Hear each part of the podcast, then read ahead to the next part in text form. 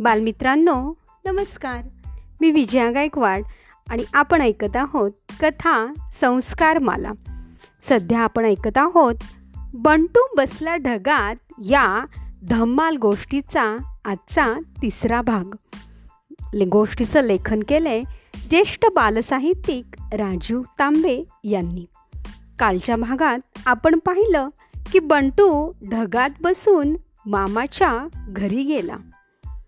मोराचं ढगाकडे पाहून आर्त ओरडणं आणि आनंदानं पिसारा फुलवून त्यानं केलेला नाच पाहून ढगाने ओळखलं. हेच बंटूच्या मामाचं घर. मग ढग हळूहळू खाली उतरला. बंटूला अगदी घाईच झाली होती. पण ढगाचं सारं लक्ष होतं त्या मोराकडे. मोर ढगाला पाहून आनंदानं वेडाच झाला होता. एका पायावर त्याचं नाचताना अगदी भान हरपून गेलं होतं. बंटूची अवस्था देखील त्या मोरासारखीच झाली होती.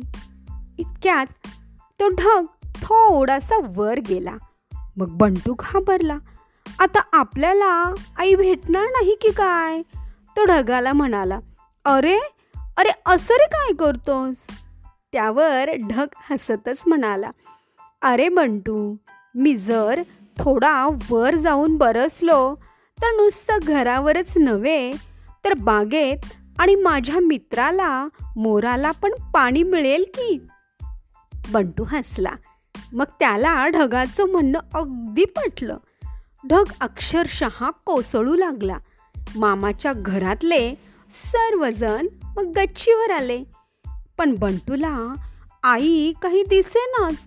तो जोर जोरात हाका मारू लागला. आई आई आई.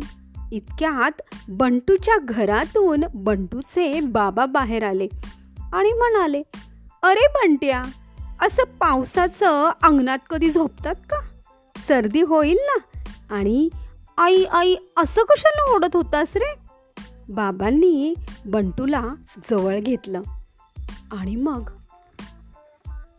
आठवण आली का रे आईची? चल डोळे उघड. बाहेर बघ किती छान पाऊस पडतोय. मग बंटूनं सावकाश डोळे उघडले. आणि आपण खरंच मामाकडे गेलो होतो. ढगात बसलो होतो की ते आपल्याला पडलेलं एक स्वप्न होतं. हे सॅला क्षणभर कळेना. तो पुन्हा डोळे बंद करून म्हणाला आई आली का हो? बाबा. आई येईल हं बाळ? उद्या? बाबा म्हणाले. आणि मग बंटूला थोपटू लागले. हवेत गाठा असल्यानं बाबांनी बंटूला मऊ मऊ आणि उबदार पांघरून दिलं. बंटूला आपण पुन्हा एकदा ढगातच बसलोय असं वाटलं. मात्र ह्यावेळी स्वप्नात त्याला थोपटायला त्याची आई होती. बंटूनं डोळे बंद केले आणि तो ढगांच्या कुशीत शांतपणे झोपी गेला. तर बालमित्रांनो असं होतं हे बंटूला पडलेलं ढगाचं छानसं स्वप्न. आवडलं ना तुम्हाला? धन्यवाद.